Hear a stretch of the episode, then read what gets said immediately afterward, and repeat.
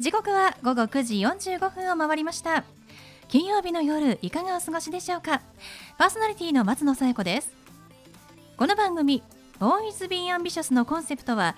夢を抱き語りそして行動に起こそうということで毎回さまざまな業種のビジネスパーソンがゲスト出演。どんなビジネスをされているのかどうして始めたのかその思いを語っていただくそんな番組です。さあそして私と一緒に番組をお届けするのは柴田法務会計事務所の柴田純一先生です。先生よろしくお願いします。よろしくお願いします。実は先生私間もなくもうすぐ、あの結婚記念日おおめでとうございます。ありがとうございます、はい、本当は、はい、今年こそ、はい、新婚旅行に行きたいと思っていたんですが、はい、また行けないですもんね。ちょっとね、やっぱ海外はね、行けないなと思って、まあ、せめてね、うん、国内だけでも、なんか行きたいなと思いつつ、うん、でもやっぱりこう、決めかねている、世の中の情勢で、もう何しようかなと。はい。まだ決まらないんですけれども、柴田先生あの結婚記念日はいつもどのようにお過ごしですか？私のところはもう 結婚記念日だって 47回、ね、あすごいワイン1本買っていくだけで。私はあのちょこっとおちょこでもらって、女房が一晩で1本パンって飲んで そうそれで終わりでもないそうなんですね。まあでもやっぱりねワインを飲むっていう一緒にね食事をするっていうのがいいですよ、ね、いやそれを忘れたらもう稲妻がうちのからみたいんだよ。たとえワイン1本でもね買っていくってことが重要なんでね。忘れたらもういいから女それからね恐ろしい。まあでも女性からしたらね、はい、まあやっぱりあの結婚記念日をちゃんと祝うっていうのは大事ですからね、はい。まあ何か決めたいと思いますけれどもね、はい、何かありましたら皆さんご意見で教えていただければなと思います、はい、それでは第97回ボーイズビーアンビシャススタートです。この番組は遺言相続専門の行政書士柴田法務会計事務所の提供でお送りしますそれでは先生今夜のゲストのご紹介をお願いします。はい今夜のゲストは株式会社未来代表取締役社長の大島正夫さんです。大島さんこんばんは。よろしくお願いします、はい、よろしくお願いいたします。えー、大島さんは、えー、株式会社未来ということですけれども何をなされている会社さんなんですか？あはい、えー、主には宝石、えー、骨董などの、えー、買い取りですね。お客さんから買い取りをしているという、えー、業態でございます。あそうなんですね。宝石の買い取り、まあ、私もあのジュエリー大好きなのでちょっといろんなお話聞きたいんですけれども、はい、はい、買い取りということなんですがえっ、ー、とでは大島さん、まあ、会社自体がこう販売をジュエリーの販売をしているということではないんですね。あはい、えー、うん、今のところはあのお客さんからお買い取りさせていただいたお品物を、うん、えー、業者間のオークションで、えー、販売をしまして、えーまあ、その差額で、えー、なりわいを得ているという、えー、業態でございます。そうなんですね。大島さんなぜこのお仕事をしようと思われたんですか？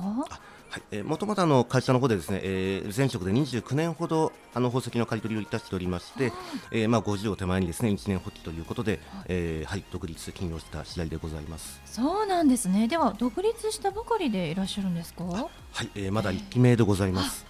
ほやほやなんですね。でも本当に一年発起ででは独立しようと、はい、でもともと独立願望が終わりだったんですか？はい、うん、えー、まあもともと考えておったんですけれども、うん、まあやはりあの前職であのの会社の方でまあなかなかお買い取りできないお品物というのもいろいろ、えー、ありまして、まあお買い取りできるのにその価値がわからない、えー、売却先がないということで、あのまあお客様からのご要望ニーズがすごい多かったもので、うん、まあぜひそれを私があのそのニーズにお答えをしたいなというふうに思いまして、はい。優しいというかありがたいですね。会社の方針じゃできないから自分でやっちゃえっていうことですよね。すごい、まあ、こんな軽くはないと思いますけれども。まあそれで独立しようと思われたわけで独立したと、はい、実際に。でもあの世の中的にはそのコロナでこう不安定な世の中だと思うんですけれども、はい、不安っていうのはなかったですか？逆にそのコロナという、えー、時期だからこそあの断捨離ということではい、ご不要なお品物が、えー、家庭から出てくると、はい、いうところであの私はまあまあ、1期目ですけれどもあのおかげさまでですねまだ、はい、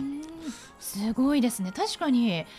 あのコロナで家から出られない時皆さん何をしたかって大掃除って言いますもんね、はい。断捨離、あそれでこう不要なものがまあ世の中的に増えてきたのかもしれないですね、あじゃあいい時期といえばいいタイミングだったんですね。そうです。まあ逆に運が良かったかもしれないですね。ですね、はい。独立してよかったってこう思えることって何かありますか？あはい、えーやはりあの、えーまあ、個人のお客様からお借り取りさせていただいたときに、あのあこんなになるのと、えーよかったというお言葉や、えーまあ、御社にあの頼んでよかったわと、えー何かあったらまたお願いねというふうに、まあ、笑顔でおっしゃっていただくのがえー一番嬉しい一瞬ですね。はい本当にそうですよね。え大島さんその宝石の価値を見出す何かこう資格っていうのをお取りになったんですか？えーとまあ、その鑑定の資格というのはあの取ってないんですけれども、まああのまあ、その前職の時にそのまあ仕事をしながらというところでですね、はいまあ、29年間、まあ、売買の方に携わっておりました。はいもうね約30年ですからね、もう目利きですよね。なるほど大島さんの立場的にはそのお客さんから、まあ、売りたいっていうお客さんから、まあ、依頼を受ける形になるんですか？あはいえー、とそれからその、えーまあ、買い取りを、えーなさっている、まあ、宝石の専門で買い取りをしてないお店様からの、えー依頼、まあ、仲介でございますね。はい、あじゃあどちらかというと買い取り業者さんからの依頼が多いと。あ今はまだ、はい、そういう感じです。そうなんですね。はでさらには大島さんそのジュエリーの買い取りだけではなくて遺品査定士のあの資格もお持ちでいらっしゃるということなんですけれどもジュエリー以外も買い取りされるんですか、ああのまあ、骨董美術、貝殻類などもあの、えー勉強しておりまして、はい、そちらの方もあのお買い取りさせていただいております。あそうなんですね、まあ、遺品といえば柴田先生ですけれどもやっぱり、こう亡くなられた方が残されたものっていうのははい、処理するのは大変なんですよね。そうですうね。んやっぱりねその方が思い出のものですしね、どなたがこれを使うのかなっていうのもあるから、はいあの慎重にしますね。ね、そうですね。じゃあそういう時はその大島さんのような、はい。まあ、買い取りをしてくださる業者さんがやっぱりこう入はい。って、はい。まあ、査定をして買い取ってきれいにしてくれるっていうことが多いですか、はい、いろんな宝石類とか、うん。あのいろんなリングとかね、うん。腕輪とかいろいろ。今はね全部スマホなのスマホではい。みんな写真撮ってえ相手の声が来るの。え。そうするといくらいくらいくらって来るんですよ。そういうやり方写真でもやっぱ分かるものなんですか、はい。まあ、やはりあの私もあの、まあ、地方のお客様、買い取り屋さんもおりますので、皆さんあの LINE でですねお写真を送っていただいて、そこで査定をしております。はい。そうなんですね、まあ、確かに、まあ、CM とか見てても LINE とかねあの写真ですぐに鑑定査定出ますみたいなの 聞きますけれどもそういうのでこう誤差っていうのはないんですか？例えばこう加工をしてよりよく見せるみたいなのはないですか？まあ、なのであのいろんな角度から写真を撮影してもらうような感じですね。はい。えーそうなんですね、まあ、ちょっとね私も家に眠っている何かがあればぜひ査定していただきたいんですけれども。であの査定をするにあたって何かこうトラブルになりそうなケースになったケースとかって何かありますか？あのまあ、特に今買い取り店様からのお写真で、あの一部お品物に価値があるところをあえてあえてなのかあのちょっと写し忘れたのかというところでも石が外れてたりですね端っこが。はい。石が欠けていたりなどそういったことがまあ何件かあったので。なるほど。そこだけですね。じゃあ逆に高価で買い取ってもらうためにあの我々が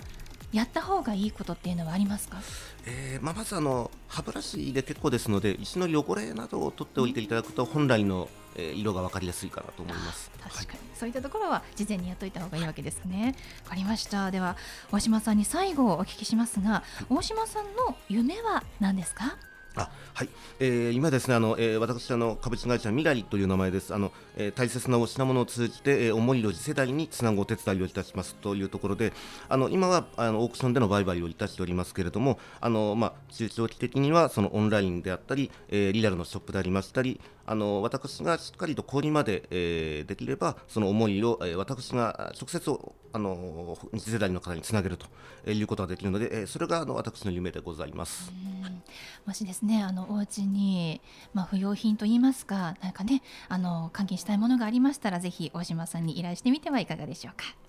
はいということで本日のゲスト株式会社未来代表取締役の大島正夫さんでした大島さんどうもありがとうございましたありがとうございました。ありがとうございました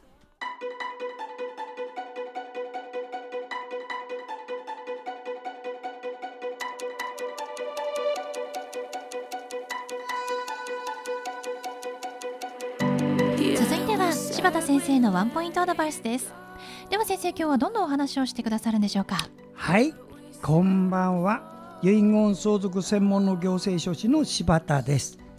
えー、毎回言いますが私の仕事はあなたが作る遺言書の効果は誰にあるの？っていうところをまずはっきりさせてからお仕事を廃止します。それはあなたの次の世代の方々のためです。で今まで次の世代の方って考えてお仕事をしたっていうのはまあ子どもの教育費とか結婚費用を出すぐらいだと思うんですがこれから自分の持ってた財産をね子どもたちにうまくこうシフトさせていくっていうところですからちょっと聞いてくださいね。遺言を作る時っていうのはね簡単に言いますよ。遺言を作るってことはどういうことか。子どもたちが遺産分割協議っていうのをしなくていいんです。遺言書さえあればあのその通りしてくれますのでね日本の国はね。だから中途半端な遺言書を作ったら大変よ。そこでしっかりした高いレベルのものを作る。これ重要です、えー、まずね最初に想像してみてください。あなたの作った遺言書でね相続人が大揉めになったっていう状態を想像してください。これは困りますよ皆さん。困るでしょ？このケースの一つを今日はご紹介します。どういうことか？遺言状があったにもかかわらず子供たちが遺産分割協議でけんけんがくがくやってるこういう状態。だってさっき私が遺言状があったら遺産分割協議しなくていいでしょいいですよって言ったのに。なんでそんなことになるんだと皆さんおや？と思うでしょ？これねあるんです現実に。たくさんありますからね。これどういうことかというとねこういうことです。あなたにお子様が3人もいる。奥様もいる。自分がもし亡くなった時にどういうふうに分けるか一生懸命考えて考えて考えてもう収集がつかない。もうめんどくさいからえいや長男にいいだけやるっていう文字を書くんです。あと何にも書かない。こういう人多いんですよ。いいですか？これやられるとね不動産だけは長男に行く。預金も株もまああなたの大切なゴルフクラブも誰がもらうのか決まってない。こんな状態になると子供と奥さんがそれこそスーパーのレジで漁るようにみんなでけんけんがくがくで遺産分割協議を作ると思うんです。これ本当にあるからね。従って言います。遺言書を作るということは全体の財産をどう分けるかを全相続人相手に作る。これをやってください。お手伝いします。はい。柴田先生の相談は電話東京03-6780-1408 6780-1408までお願いします。以上柴田先生のワンポイントアドバイスでした。先生ありがとうございました。ありがとうございました。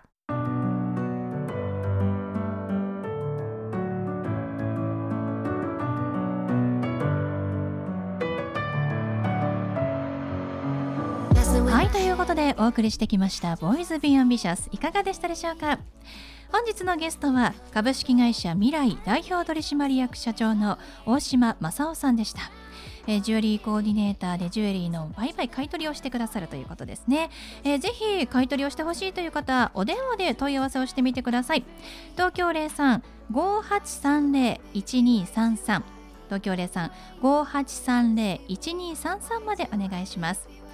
それではまた来週この時間にお会いしましょう。お相手は松野紗友子と。柴田純一でした。それではさようなら。さようなら